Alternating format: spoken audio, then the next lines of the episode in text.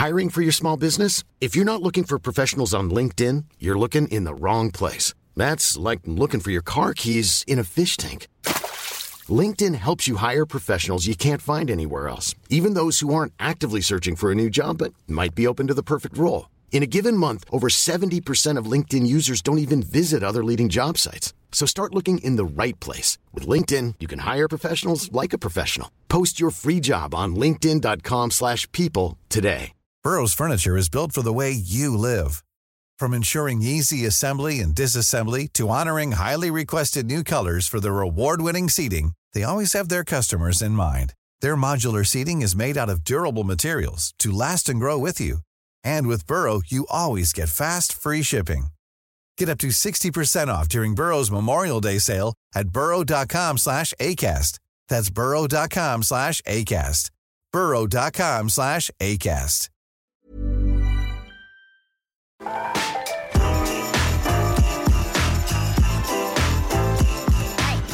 ora and welcome to the Aotearoa Rugby Pod. Plenty to talk about after an All Blacks team was named for the Rugby World Cup with some interesting choices, an interesting forward back mix.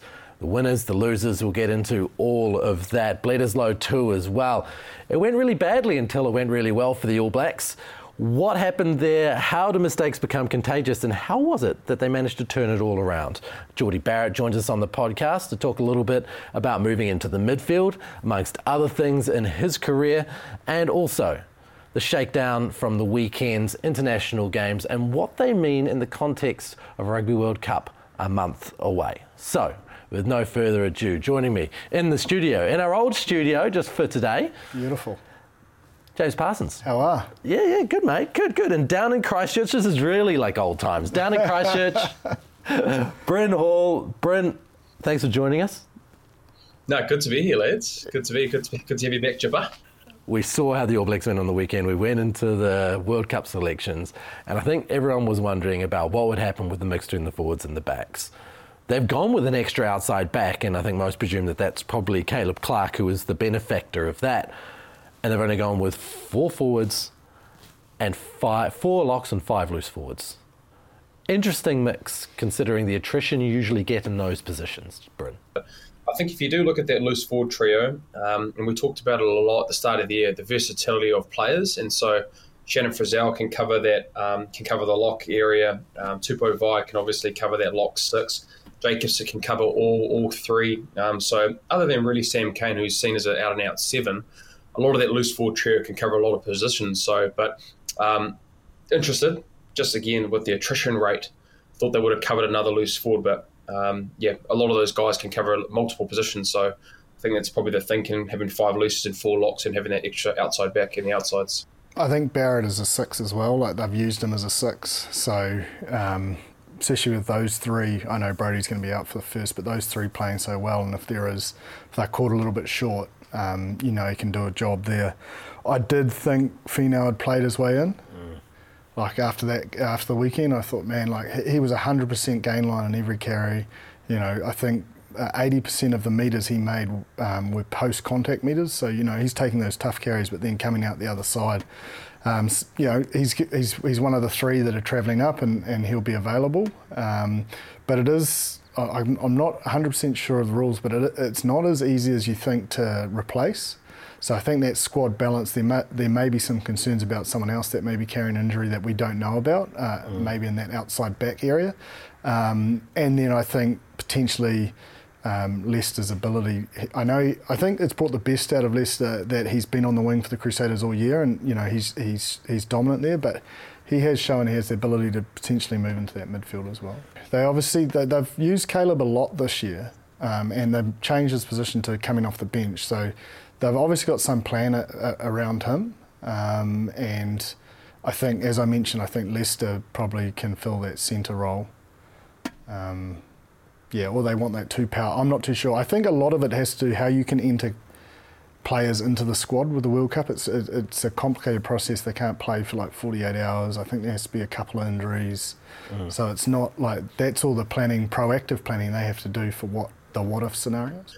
Yeah, it is very interesting to see why they've done that. But I think you know with Emoni Narawa, you know, being injured as well, um, you know, like Jake Jipper said, we might not be privy to the information around how bad his his injuries with his back, not being able to play since Argentina. So you know you do you have the risk of being able to cover um, with an extra outside back. And again, I think just with the versatility that we have in our locks with Barrett and Vi being able to cover that six area with Shannon Frizzell out, out and out six, um, you've just got a bit of um, versatility and flexibility in that area. But if there are injuries in that loose forward trio, which does have a high attrition rate at Test match footy, then I think coming back to what you said, Jip, they must have done some preparation in and around what that's going to look like if they need to bring guys on like Samipeni Finau, who was travelling um, to, South, to that, for that South African game before the yeah. World Cup. And, and also, I think on the weekend, Ofa played so well coming off the bench at Loosehead, and it, it made a real statement that he, he can do both sides. So I thought, I honestly thought they might go with five props, um, and then that would be uh, the extra loose Lucy mm. there.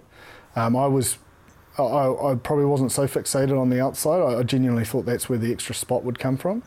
Um, but they've gone with the six, so that, that, they're probably worried. You know, if you do use the Wallabies as an example, they've lost what four props in the space of two weeks. Um, not from the World Cup, but you know what I mean. Like injuries can happen um, fast, and as I don't want to labour the point, but the entry rules aren't aren't that easy to get players in. So that's that's probably why they've gone for you know sort of those specialists is it common for um, for test squads to, to, carry two props that can cover both sides? Because you know we nah, talked around so, one. But but I think like previously they've used Ben Franks, you know, who can cover and. I don't know where they took the. It might have been the Lucy's they took in 2015, an, an extra Lucy, um, but I, I think it's fair to say Ofa genuinely can cover both sides. Like Tamaiti has what two tests it would be unfair to probably, you know, in a World Cup to, you know, chuck him out at tight head at this stage, I think. Like he, he'll really want to dominate that loose head position, which is his natural position. Whereas Ofa's come the other way. Ofa's a tight head that's moved to learn loose head. And my understanding from all the props I know is moving from loose head to tight head. Tight head's a big role. That's why it's so well paid in like France and um, you know the UK because she's the cornerstone of of, of your platform basically and the style they play out there. Let's talk, uh, Bryn, about Brad Weber because I don't think I've seen a very strong answer as to why Brad Weber is not in there and Finlay Christie is. They, have talked about skill sets but without any serious detail. What about Brad Weber isn't as good as Finlay Christie right now for the All Black selectors, do you think? I don't think it's it's just unfortunate for Brad because he's just very similar to Aaron Smith, and Aaron Smith doesn't get injured. So they see Finn as a different type of style, and that's why they've gone with him, I think. He's jinxed him. wow. Brad, you'll be in there, mate. Bryn's just jinxed him. Aaron Smith doesn't get injured. You've heard it here first. My God. Holy dooly.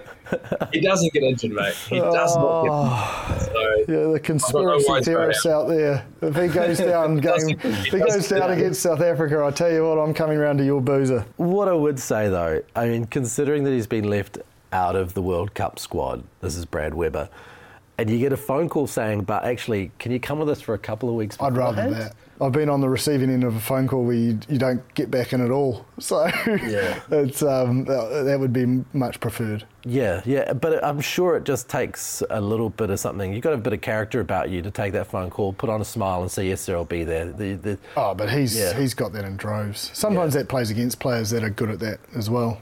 You know, uh, they know that he's going to turn up ready to rock and roll he's shown it before. He what was it in between his tests? It was two years or something. Yeah. You know, so um, yeah, there's no one's ever going to question, and he's just such a competitor, like all nines. Like he, he'll see it as a challenge, and he he will be red hot. Is this squad only locked in come the kickoff of the World Cup. So let's say someone gets injured in those two weeks leading. Yeah, I think it. it's once they go in. So you can you can swap again but it's just the moment that they say, okay, this is the first week of the World Cup. This is the Monday. Sorry, the squads are locked yeah, off. Yeah, yeah. I'm pretty sure. Yeah. I don't know it, but you'd have to think if there's injuries against South Africa, then yeah, those three players are there for a reason. Yeah. And then they're there for a little bit longer, and then yeah maybe jump on a Contiki bus or something and, and head around the, the continent just I'm pretty sure while. there's a few PU CEOs saying no thanks, get back here and, uh, and get into the NPC. Yeah. yeah. um, and probably an All Blacks uh, camp as well that wants you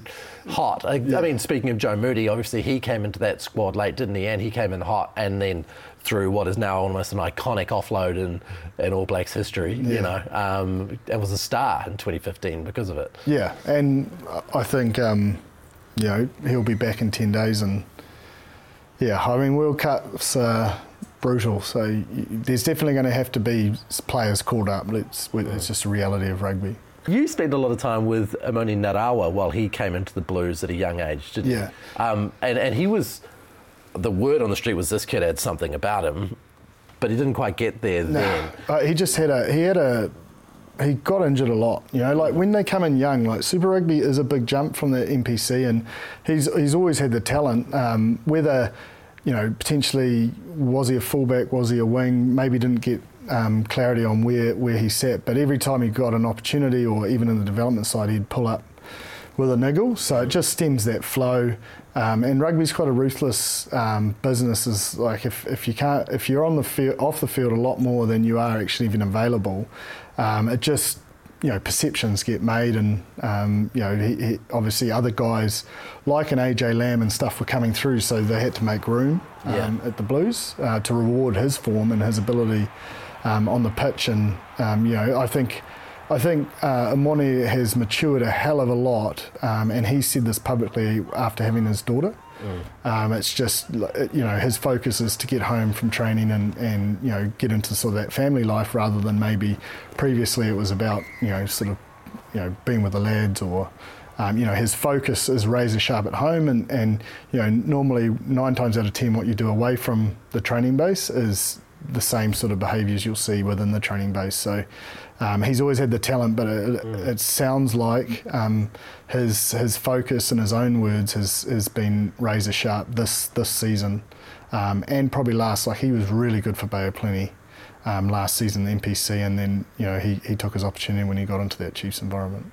That's a really interesting point. So, if you if you're working to certain schedules, if you're disciplined, if you've got empathy, if you've got all those things that you need at home in your family life, I trans- believe that it translates. I believe that, I, and I think you know behavioural scientists scientists say the same, but I didn't you know I didn't do a degree in it, so I, I can't yeah. say. But uh, in my personal opinion, is the most rehearsed action will come to life under pressure. Yeah. So if nine times out of ten you're you're nailing these behaviours, then when you're under pressure and you get in that pressure environment, those behaviours will come come forward versus other behaviours that you may you may dot, uh, dot your I's, cross your T's when the eyes are on you, mm. but then maybe not be doing it when the eyes are off you. So when the pressure comes on, you know, it's just the most learned behaviour will will rise. you got the same take, Brent? I look at my time when you know there are a lot of times where in those in those kind of quarterfinal, semi-final, final stages, the kind of preparation side that went into that. That's just obviously a team element, but um, the the good players, the consistent players that you hear from time to time again for, for years and years, um, the behaviours that they have in trainings on and off the field, and when they've got that all sorted, you get that when you're with maturity of age, obviously. But it looks like Nemoni um, has got it right, obviously with his um, with his little with his little kid and um, on the field as well. Being able to get on the field as your currency, we say it a lot here. Getting on the field and being able to perform consistently and making yourself available um, has given himself an opportunity now to go to the Rugby World Cup and um, due to his performance in the last 12, 12 months. So you would have loved this, Chipper. We've got Tamaiti Williams obviously coming up on the podcast um, next week. And he had a quote that you would have absolutely loved. Oh yeah, I'll, I'll utilise it. Yeah, yeah. Your best ability is your availability. Uh, and I just, I immediately. Well, that's exactly thought, what uh, it is. Yeah. The less available you are, the less attractive you become. Yeah. Um, and, I mean, that's that's professional sport. Like it's um, it's brutal, but it is what it is. It's really really interesting though to hear how that translates off the field. You know? But I think the the other thing about it is um, one of the best performance tools to get better is self awareness. Mm. And Emoni's come out and said my discipline, my focus since I've had my little girl is this. So he's self aware enough of that mm. and he's comfortable in his own skin to say it publicly, which only means like when you go into a review, you're not just looking for all the good stuff. You're actually you're open to saying I, am not good at this. What you know? Do you know in ter- yeah. terms of that performance? You know, grind and wanting to get better and not just being satisfied, not being complacent. Because he was playing so well, it'd be easy to go, oh, it's just going to happen Mm. But it's it's the moment you let go of that consistent preparation and, and that self awareness of where your game's at and what area might, may need some fine tuning is the moment that you, your purple patch will end. And, and, the way that the modern winger plays now is you, you cannot, Bryn, just wait out on the wings. You've got to be involved. You've got to have a work ethic. You've got to well, be Leicester was like massive on the weekend. Like, how often did you see him enter himself into the game? Mm that's definitely where the where the wingers are. And you look at the New Zealand wingers that have been selected. You look at you know likes of Leicester Fainga'anuku, who on the weekend, you know, if he finds himself that he can't get the ball on the edge, he'll get in the inside and be able to do a pick and go and get three or four meters on the air, on the on pick and go with the forwards to help them out, and that's the way that he can influence a game. Um, I mean, then you look at Mark Telea, his his ability to be able to work with oh, his fitness rate, being able to where it's roving off nine, roving off ten if it's on the edge. He's always involved in the game, and so you know that's the kind of where the where the wingers are at the moment. We've talked about Koroibete a lot, his ability to work off the ball, and so if you don't have that ability um, to be able to work off the ball, you're not going to be selected in, in teams because I think that's just where the day and the day and wing, winger now that just stays on the outside and waits for the ball to come to him um, is definitely gone now. So you've got to be able to have a great work rate and obviously pneumonia, and I think a lot of these All Black wingers have the ability to be able to do that. I loved how Shaun Stevenson as well came off his right wing, got in at first receiver, and gave that inside ball to Will Jordan. Mm-hmm. You know, like that's a winger. Yeah. You know, like, and I know he's a talented fullback, but him and Will Jordan do have that similarity of being able to step into that first receiver uh, when they're on that right wing. Um, I just thought, you know, pretty courageous on your test debut. You just want to be, but you know, he wanted to. He obviously got more and more confident in the game. But I thought that was a moment. I was like, man, you, you, you you're not in your show. You're comfortable at test footy. That first half, uh, I mean, I've seen different reactions to how the players went in the first half. There was obviously a lot of traffic that came down Stevenson's wing um, where they scored the tries in those corners. What went on in that first half with the All Blacks where everything seemed to go wrong? Like, it, it, this is going to sound as basic as anything, but the, the big boys lost the collision. So, you know, up front, Jipper, um, th- they didn't provide that platform. And if you actually look at when um, firstly, the second one, it wasn't Shaun's tackle. He had to mark the guy inside, and, yeah. and Damian made the tackle. Um, the first one, and I don't want to sound defensive because everyone knows I love him, but if if you look, because I give plaudits to the forwards when things go well. Yeah. But if you look, there's about uh, I think there's three bodies on the ground in that ruck. Yeah. Which leaves them short, so they're constantly having to crab. Like they either, what he could have done is go for a rush D, but it is a hero play. Um, but three bodies on the ground and and probably maybe one or two too many on the open side because the three bodies on the ground and quick ball. So they lost the collision in the carry. Cleaners got clean. Someone went for a hunt, which left two tacklers on the ground, then the hunter. So there's three All Blacks, three Wallabies, and then Tate McDermott ball up, yeah. and you know just left short. Mm. Um, but yeah, I'm not saying it's all their fault, but it's definitely, I think it's a little bit hard to put that defensive effort on yeah. Shaun, but it's because they've come out publicly and said that his defence is a work on. Like, even in the house I was watching it, they're like, oh, poor Shaun. I was like, wasn't his fault. Yeah. And I got the old mice guy out, re- re- rewound it, gave them an education session, and then pushed play again. but I don't want to sound defensive. That was the last time he got invited around for rugby. Yeah. I don't want to sound defensive. Was it your remote? Was it their house? It was definitely my remote. Oh, it was your remote. Okay. Yeah, yeah. yeah. I thought the Australians in the first half, man, geez, they should have been up by another two or three, uh, maybe one oh. or two more tries. The, two, the Ardie Savea's held up try with Sam Whitelock was massive, and then obviously there was one in the um, in the 28 oh, in the 22nd minute when it was just held up um, close to the close to the posts. You know, so they could have been up what maybe 28 28 3 at half time because they dominated.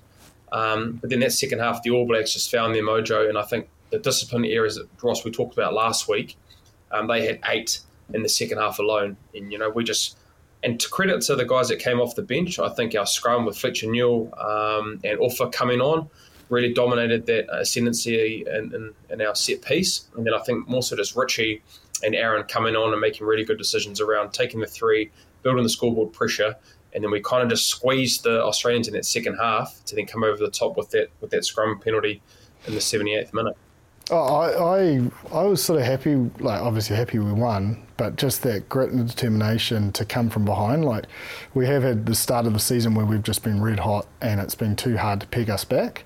But this was an absolute role reversals, and, and the team fronted up. Like, first sort of 30 minutes, you know, Sam Cane mentioned after the game, like, we just, the boys' numbers one day lost collisions, like, and mm. it just put them on the back foot. They couldn't couldn't get going. But for the next 50 minutes, they they, they just ground their way, worked their way back into it, and um, you know, and, and the big dogs stood up. You know, Sam Whitelock, three turnovers at the break. Like he's a big man. Like to to be able to do that. Uh, you know, Brodie does it as well. But I don't know. Like I don't know how they're going to choose those starting locks.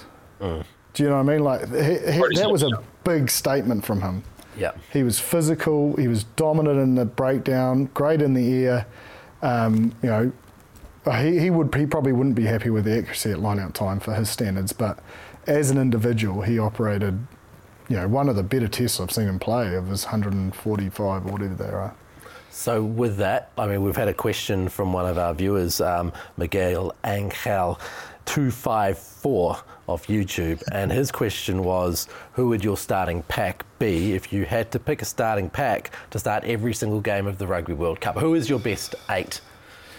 Well, I'm going to lean on the fact that Brodie's got a little niggle, so I'll, I'll, I'll, make that part of the selection. So Scooter and uh, Sam Whitelock in there.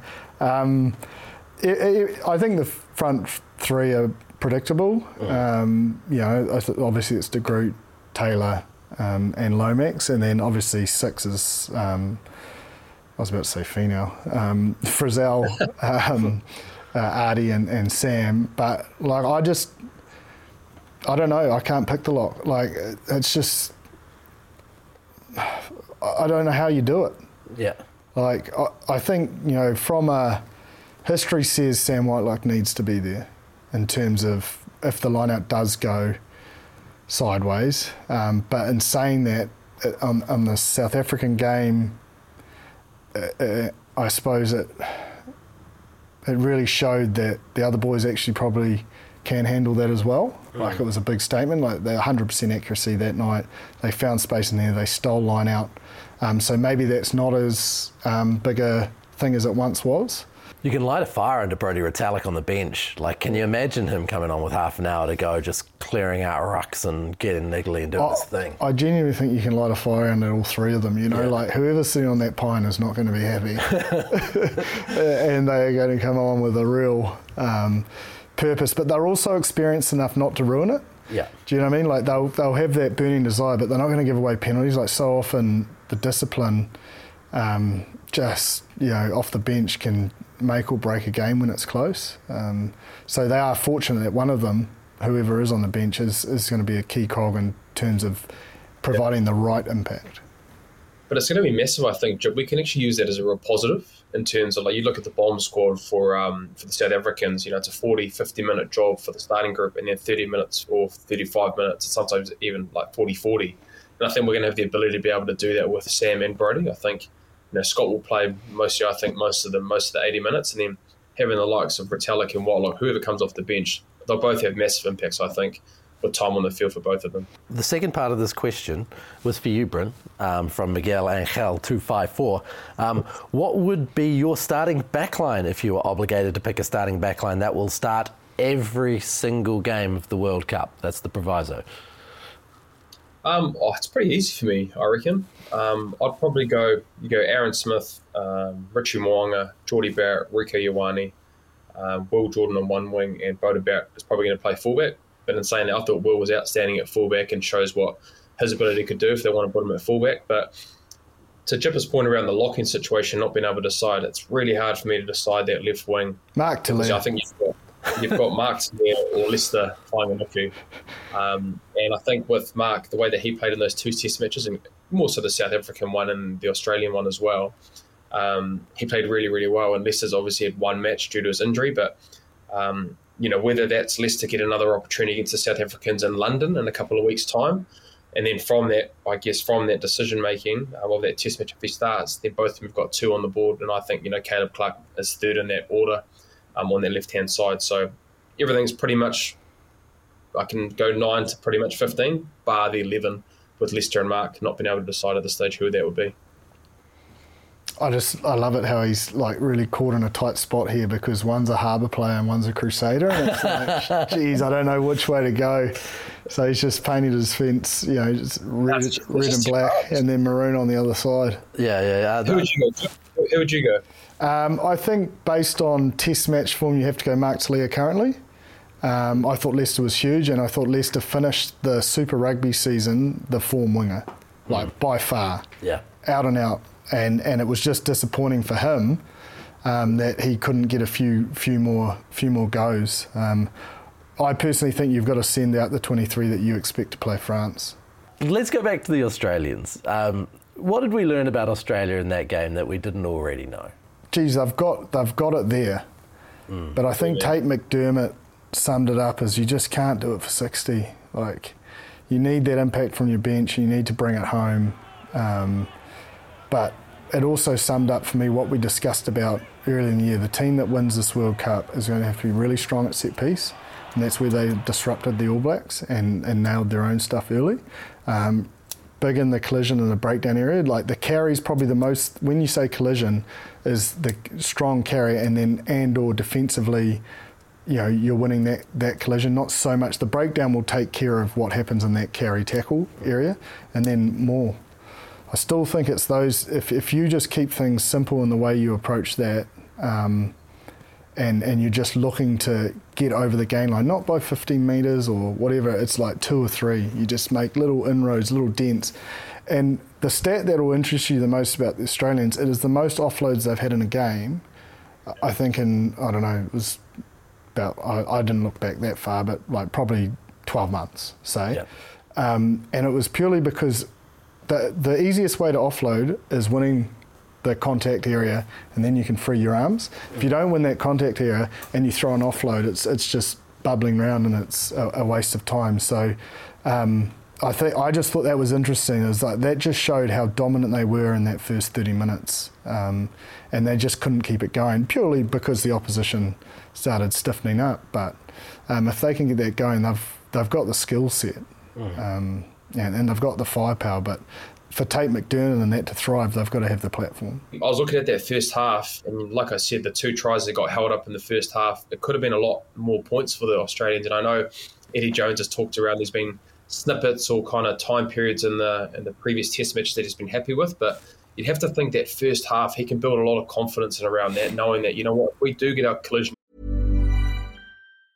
Many of us have those stubborn pounds that seem impossible to lose, no matter how good we eat or how hard we work out. My solution is PlushCare. PlushCare is a leading telehealth provider with doctors who are there for you day and night to partner with you in your weight loss journey. They can prescribe FDA-approved weight loss medications like Wegovy and Zepbound for those who qualify. Plus, they accept most insurance plans. To get started, visit plushcare.com slash weight loss. That's plushcare.com slash weight loss. I'm Sandra, and I'm just the professional your small business was looking for. But you didn't hire me because you didn't use LinkedIn jobs. LinkedIn has professionals you can't find anywhere else, including those who aren't actively looking for a new job, but might be open to the perfect role, like me.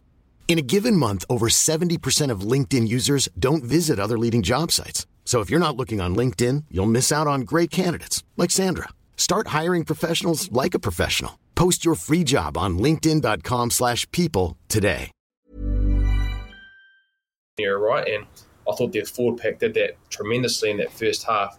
There's enough there for them to be able to take confidence to be able to try and win a World Cup. Now, their challenge is to try and get that for 80 minutes or at least 75 minutes, something like that, because they are playing for small parts of games. It might be 20 minutes in previous test matches.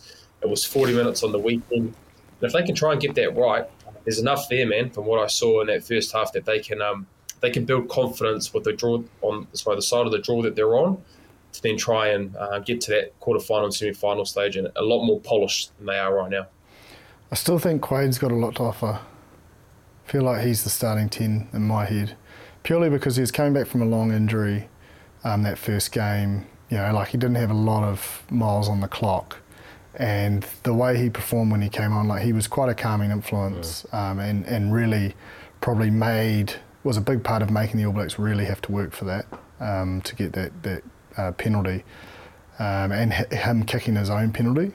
Uh, you look at the Springboks game, and I, I think Handré Pollard's becoming more and more a cog they need as well. They kicked again at 55%. How often do we have we ever heard over history that a South African team kicked like they're 90 plus, 100 plus, you know, 100%.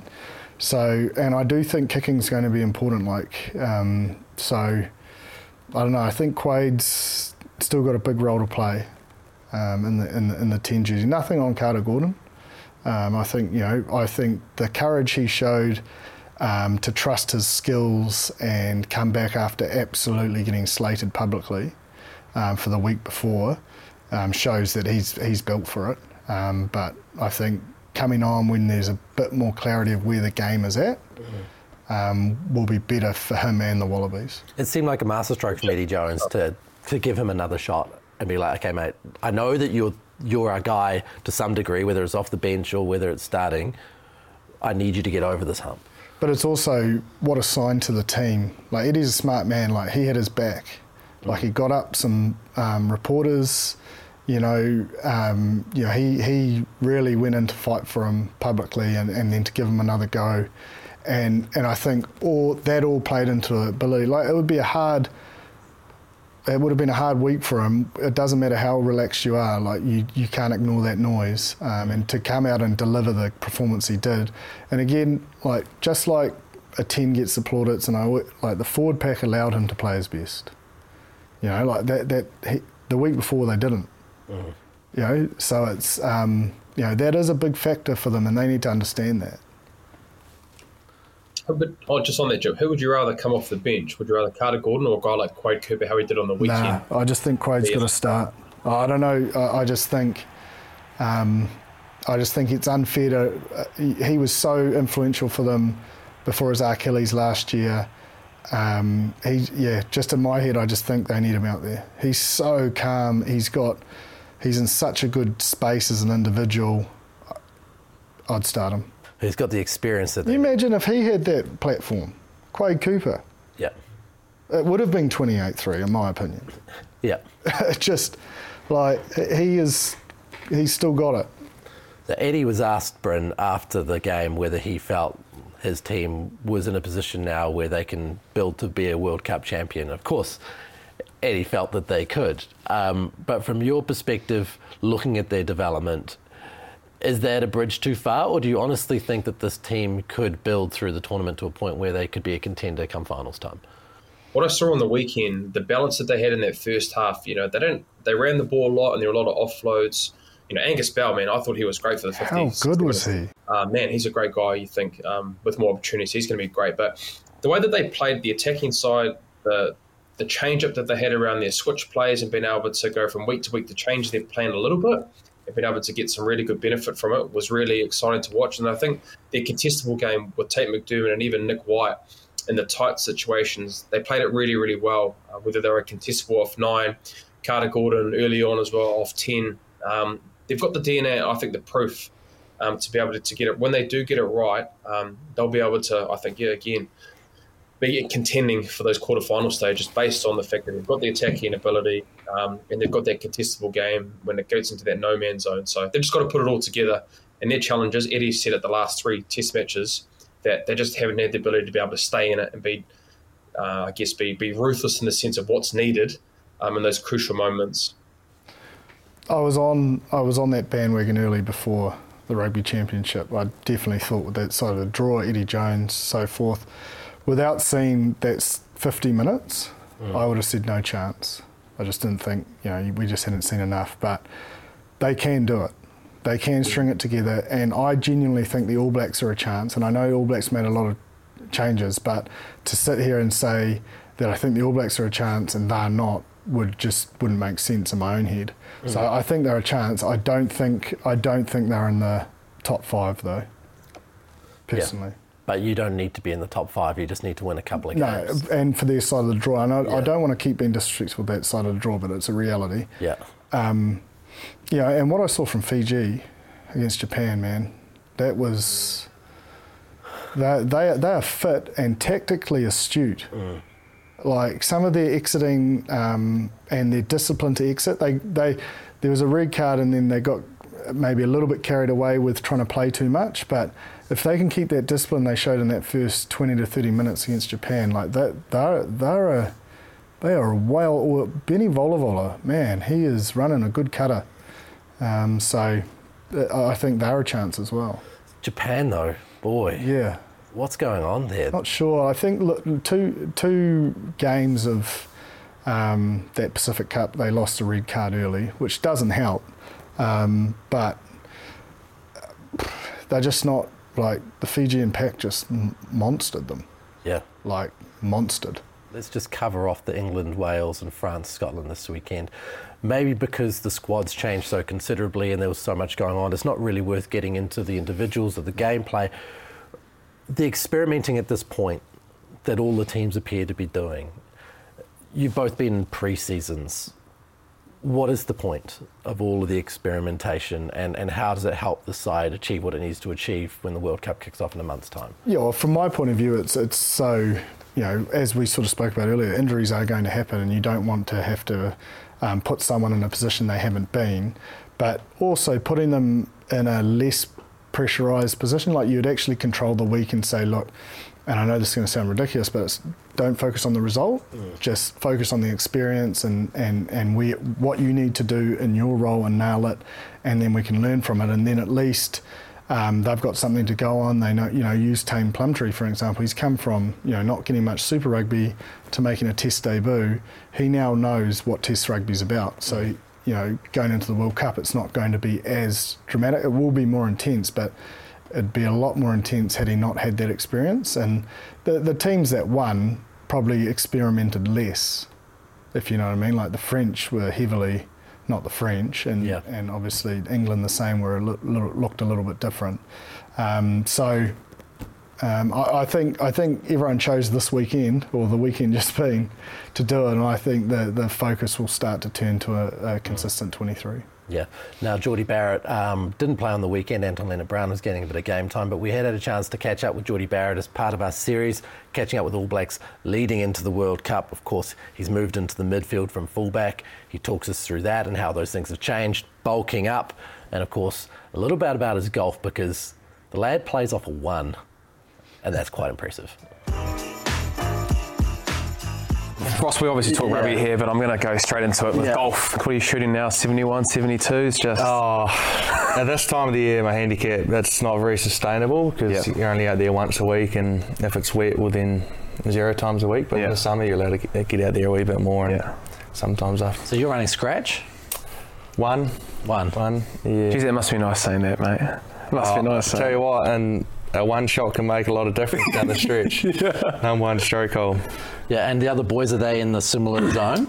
Yeah, the, a lot of them are single figures. I think Damian, um, he's on about a five. Bodie's similar. Will might be on a seven or eight now, and yeah, some handy enough golfers around. Nuggy, he he's off about an eight or nine. He can go low at any time yeah. too. So yeah, there's a bit going on. Tyrell Lomax, swings it well for a front rower. He's yeah. like 12 or 13 now, so he's improving massively. He had a big ball, I reckon, eh? Yeah. a big ball. Do you go big ball? I presume your goal kicking um, would suggest maybe you go big. Not really. Like, yeah. I get it out there well enough, but I'm not an overly big hitter. Um, I don't have too, too, too good a rotation and playing midfield now doesn't help that either. You must be doing something right. You're playing off at one, so I think you don't need to hit a ball that long then. So you've stacked on the kilos for the midfield and it's made it so you can't get around so easy. Yeah, I can see why um, Tyrell, the big front rowers and all the forwards look so rigid all the time. Yeah. Um, bit of a sore Gary Jack, but nah, that's yeah, it certainly helps your golf. Uh, certainly helps your footy, in my opinion. Yeah. Frees you up all the time. Yeah. All right. So have you had to put on a bit of weight to be a midfielder, mate, or have you stayed at the same kind of place? I mean, you're a big, tall bloke, but you were a kind of skinny guy early on. Yeah, I think I come in and I was playing 12 or 13 for Canterbury, and I might have been um, 88 kilos, and mm. now I'm playing at 105. So a bit of a disparity there. difference. Yeah, yeah, yeah, and just what, just slowly building it and building. Yeah, it. slowly built, and then more particularly in the last couple of years or last year or so since I've been playing 12 I was sitting around 99, 100 playing fullback, but I feel like I just need a little bit more on my hmm. frame now, um, particularly internationally. We've seen, you look at all the size of the opposition and particular opposition midfielders. Um, here around the world. There's some big boys now, yeah. so you've got to be able to carry it. Um, it's a little bit harder in Super Rugby when they're trying to speed the game up a little bit, but mm.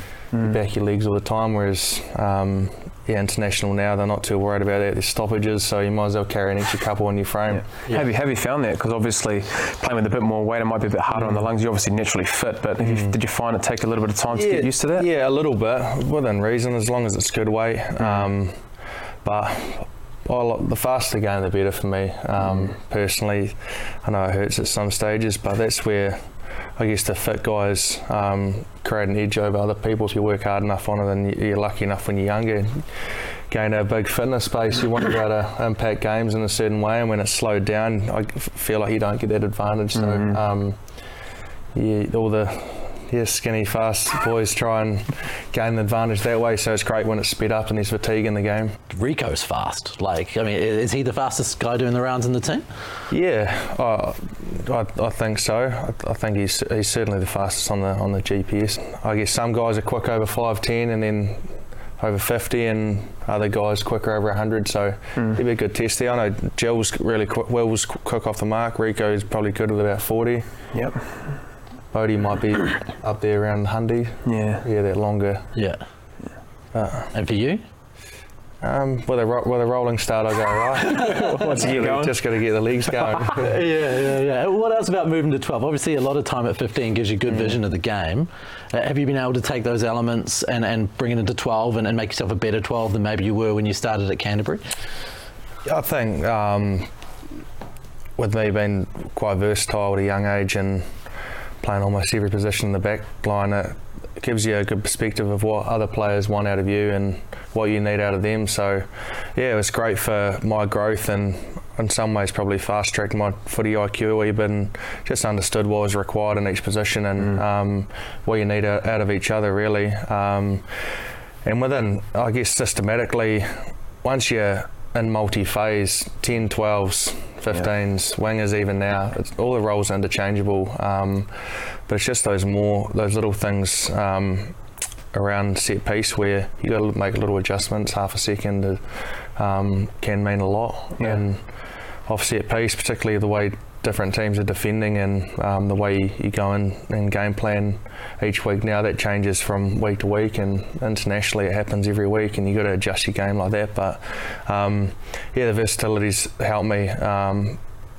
yeah, in that aspect, I feel. We've talked a lot on this podcast around the breakdown area, and if you probably look at the you know the last two games that you boys have played, um, the starts that you guys have had in the areas around the breakdown have been a lot better, yourself included, being able to get over that advantage line. Mm. But one element that we've been really enjoying seeing is the attacking kicks. Now, yeah. when it comes from the 10, 9, yourself, 13s, all the back line can kick, but maybe just give us a little insight around how that's changed because it seems like the attacking game, especially against the Springboks, mm. the attacking kicks and being able to get there, what that's been the improvement, how that's been improved.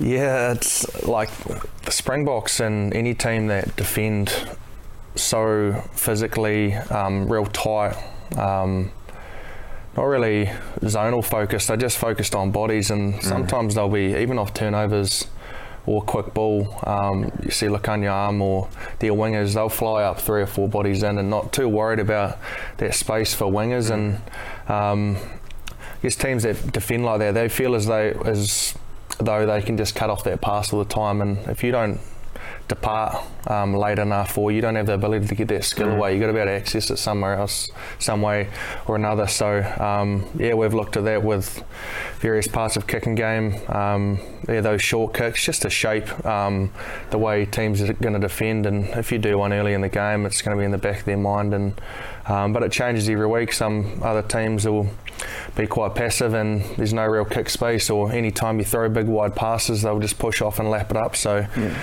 that short, short kicking game um, even just kick passes to wingers um, and longer you just got to have a lot of variation and uh, it's key that in your back line you got three or four guys that have the ability to be able to do mm. that Mm. And, it seems to me that you've all got different roles as well within the kicking on the weekend. Richie um, kicking at goals, you were kicking for touch, Bodie was doing kickoffs. Like it, it's a real horses for courses mentality. Mm. In some ways, um, we feel it's just best man for the job or whoever's comfortable. Um, we're not too rigid in that space. Within a week, we'll get through our normal routines. Um, we'll all goal kick, we'll all kick for touch, we'll do our short kicking routines, and whoever's required in the game, depending on selections, we'll just have a conversation normally on a Thursday or a Friday, a captain's run. Um, yeah, and Richie might just say, "Oh, do you want to do kicks for touch?" And I'll be like, "Sweet as," and he'll kick goals, and Bodie will do restarts, or Damian will kick goals, and that's just the way it works. Mm.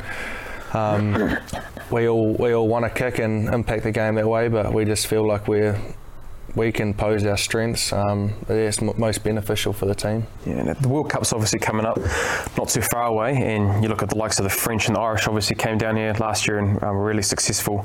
There is it where you just touched on the breakdown um, and obviously the kicking game with the high speed pressure. Mm. Is there anything else that you guys are working on, knowing that you know you're going to be able to play the French in that quarter final stage? Might be against South Africa again, or you know the French mm. who are playing really well at home.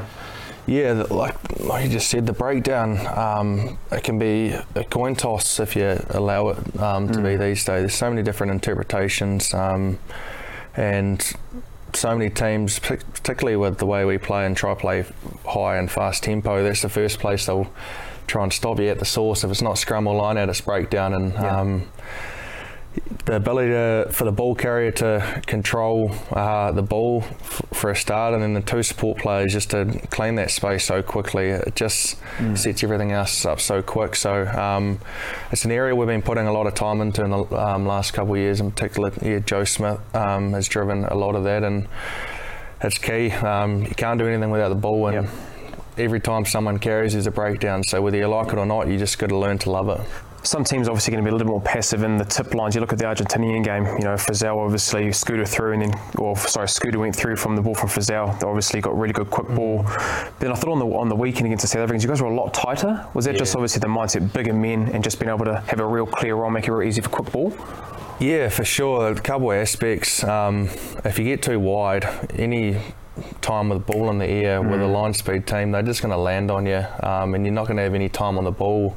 Whereas if we felt we'd just tighten up a little bit, um, get a little bit closer, get the ball earlier, a bit of time for footwork. It's the only real way around it. Like yeah. whether you like it or not, you can't play wider or flatter into their strengths. Otherwise, you're just not going to be able, be able to have any ball. But um, yeah, it's something that's having to be varied from week to week, and like you said, just for that short passing game, it's a lot easier to recycle ball when you're getting a one-on-one tackle rather yeah. than two shoulders versus one ball carrier, um, and that's the way we're sort of looking at the game at the moment. Do you enjoy a clean out? Is that something that part of your I've had to learn to like it. Yeah, yeah, yeah. yeah. Um, yeah. a lot of it's just mental, um, and just winning that race. A lot of the time, if you get there quick enough, you don't have to get into a, a yeah. slogfest with a loose forward or a hooker or someone who's harder ho- over the ball. So if you just get there nice and fast, you solve a lot of your problems. How have you found um, defensively 15 to 12? Probably a lot more tackles and around that, especially against big men. Um, have you found that combination also with Rieko and working together and that cohesion to be able to have a good, formidable you know, pairing? Yeah, defensively. Um, two completely different games. I feel mm. um, 15 you're carrying, uh, covering a lot of meters, and generally if the ball doesn't go to you when you're at the back, you've done a good job because you've covered that space mm. or you've communicated with your wingers or the other person in the backfield. So a lot of unseen work there. Um, and midfield, it's a lot of the game now is just trying to stop teams at source and that and that first phase where um, if you don't allow them any momentum on strike, well then it allows your fold to come and mm. your big boys to be able to get um, square with the collisions. So that's probably been the toughest ex- aspect um, defending in that transition zone with a lot of traffic. It, yep. The pitches change all the time. Um, you're dealing with big athletes and you got to be technically sound. You've also got Rieko outside who brings a lot of line speed. Does that help mm. you with those decisions you make through those? Yeah, areas? it does. The the great thing working with Rieko, he's got a lot of speed and he, he can back that speed. So. Um, yeah, not too often he'll he'll get burnt, and it's it's a, it's moving every single week. Um, we're never going to be masters of our craft and different oppositions, different specials that teams will throw at us. Um, we just got to be really aware of it and look for cues and communicate really well. So um, yeah, we have got a real uh, big desire just to try and get better every week, us two, um, and of course all the other midfielders as well. Um, it's, it's, such a hard place to defend. Sometimes you got to do a lot of work and yeah, dealing with some good athletes. Rieko's obviously got an amazing highlights reel. Mm. What what do we not see that he does really well? He does a lot of good traditional midfield work, um, kick chase. I feel he's one of the best um, midfielders in the world uh, at wide breakdown, mm. particularly counter ruck and collision. Often, if if he's in a wide wide collision, he'll survive that collision quite well, and then and then go through and put a lot of pressure on opposition ruck, and that's invaluable for a defensive line. Um, gives you the ability to get set and come forward and, and be physical in the next one. So, yeah, a lot of, a lot of that work. You, I, I guess, if you're on TV, it's hard to see because it's always zoned in. But mm. if you're looking at a bit of analysis and you're on the laptops, you go to the wide view and you see the guys that are working pretty hard, and normally he's one of them. Well, thank you very much, Jordie. We appreciate your time, and uh, good luck for the coming weeks. Thanks, thanks very much. Cheers. So the question is, will Jordie Barrett play against the Springboks in a couple of weeks' time, Jipper? Do you see that happening, or is it important that David Havili, who's only had a very small amount of rugby, gets his crack? Um, I've got to be consistent with what my thoughts have been. I think he has to start, but I think Davey can play that 23 role, mm. um, especially with obviously you don't need to carry as many outsides when Rieko can go to a winger, Bodie can go to first five. You know, like you can probably carry maybe a midfielder and one outside, or you could go for like a Damian McKenzie and a, a mm. Davey Havili. But I think you've got to get that combination back running hot. It's it's crucial when they're going well, when Rieko and Jordie are going well, um, and we know that's our starting midfield. Um, I think that that would be my my personal take. Bryn? Yeah. Yeah, I think the fact that we've got one test match before that, um, before the opening of the World Cup, I think it's important to get that combination coming back in. So you have to think Jordie would start that South African game. We'd be pretty close to you know our top Test match team leading into that Rugby World Cup.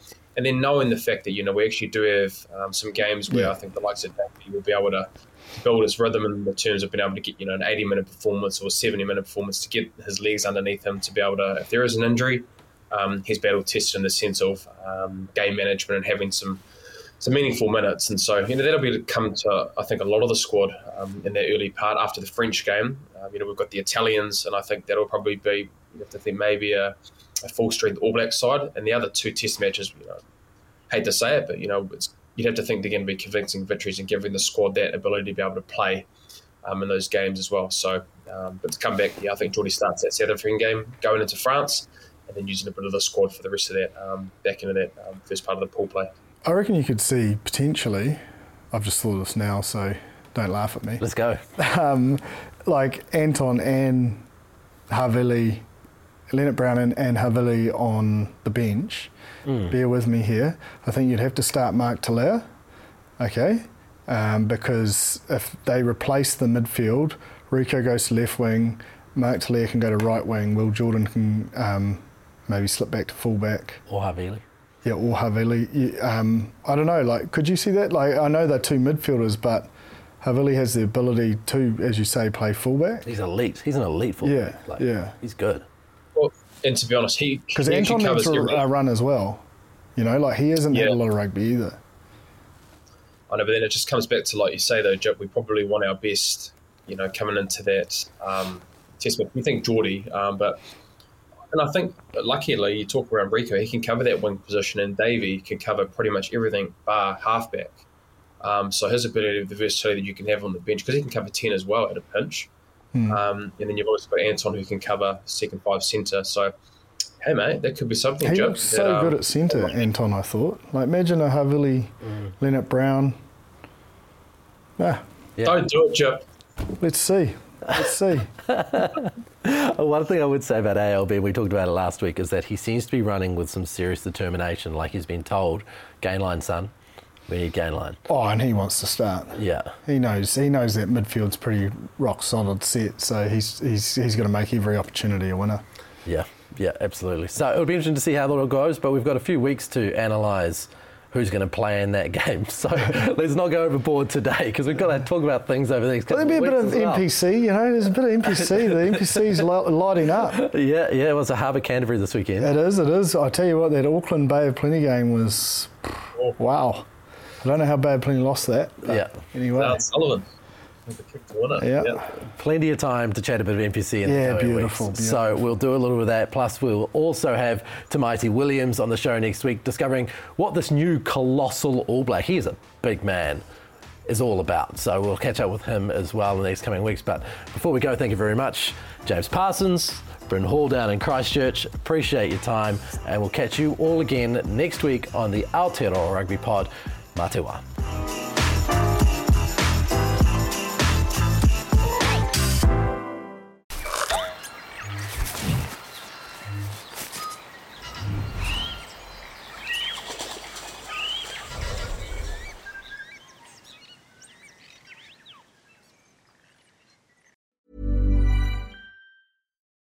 For the ones who work hard to ensure their crew can always go the extra mile, and the ones who get in early so everyone can go home on time, there's Grainger, offering professional grade supplies backed by product experts so you can quickly and easily find what you need.